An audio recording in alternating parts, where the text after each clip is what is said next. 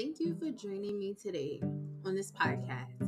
I hope that you enjoyed, and I wish you an amazing day.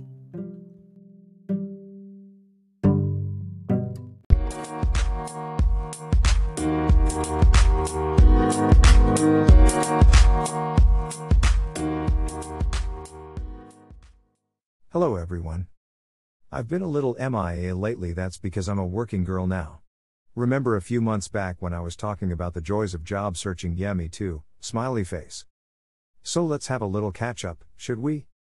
In the months leading up to my conclusion of my job hunt, an important person that I was super close to passed away. So I needed a break to focus on my grieving. So I took a break from searching to have a few days to process the loss in my family. Within that few days, the job that I was seeking opened up. I didn't know what to think.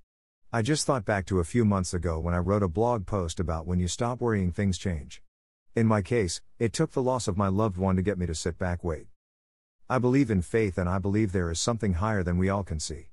I was stressed about finding the perfect job when my perfect job found me. I had no idea life works like that, but it really does.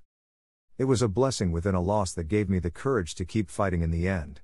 What I didn't know was that this job opening was going to help me cope. It kept me on go so I didn't have time to think about my loss. Every single day was something I needed to do to get ready for this job.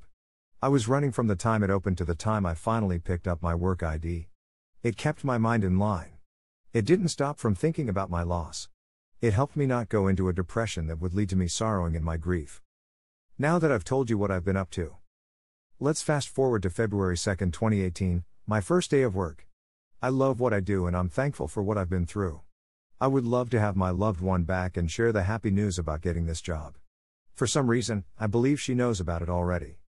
Here are my thoughts you don't have to be a believer to see that some blessings come with heart wrenching losses. Sometimes those losses can teach you just how strong you are. My loved one is gone, but I know for a fact she would be proud. So until next time, friends, take a break and reflect on life's true blessings. Cynthia.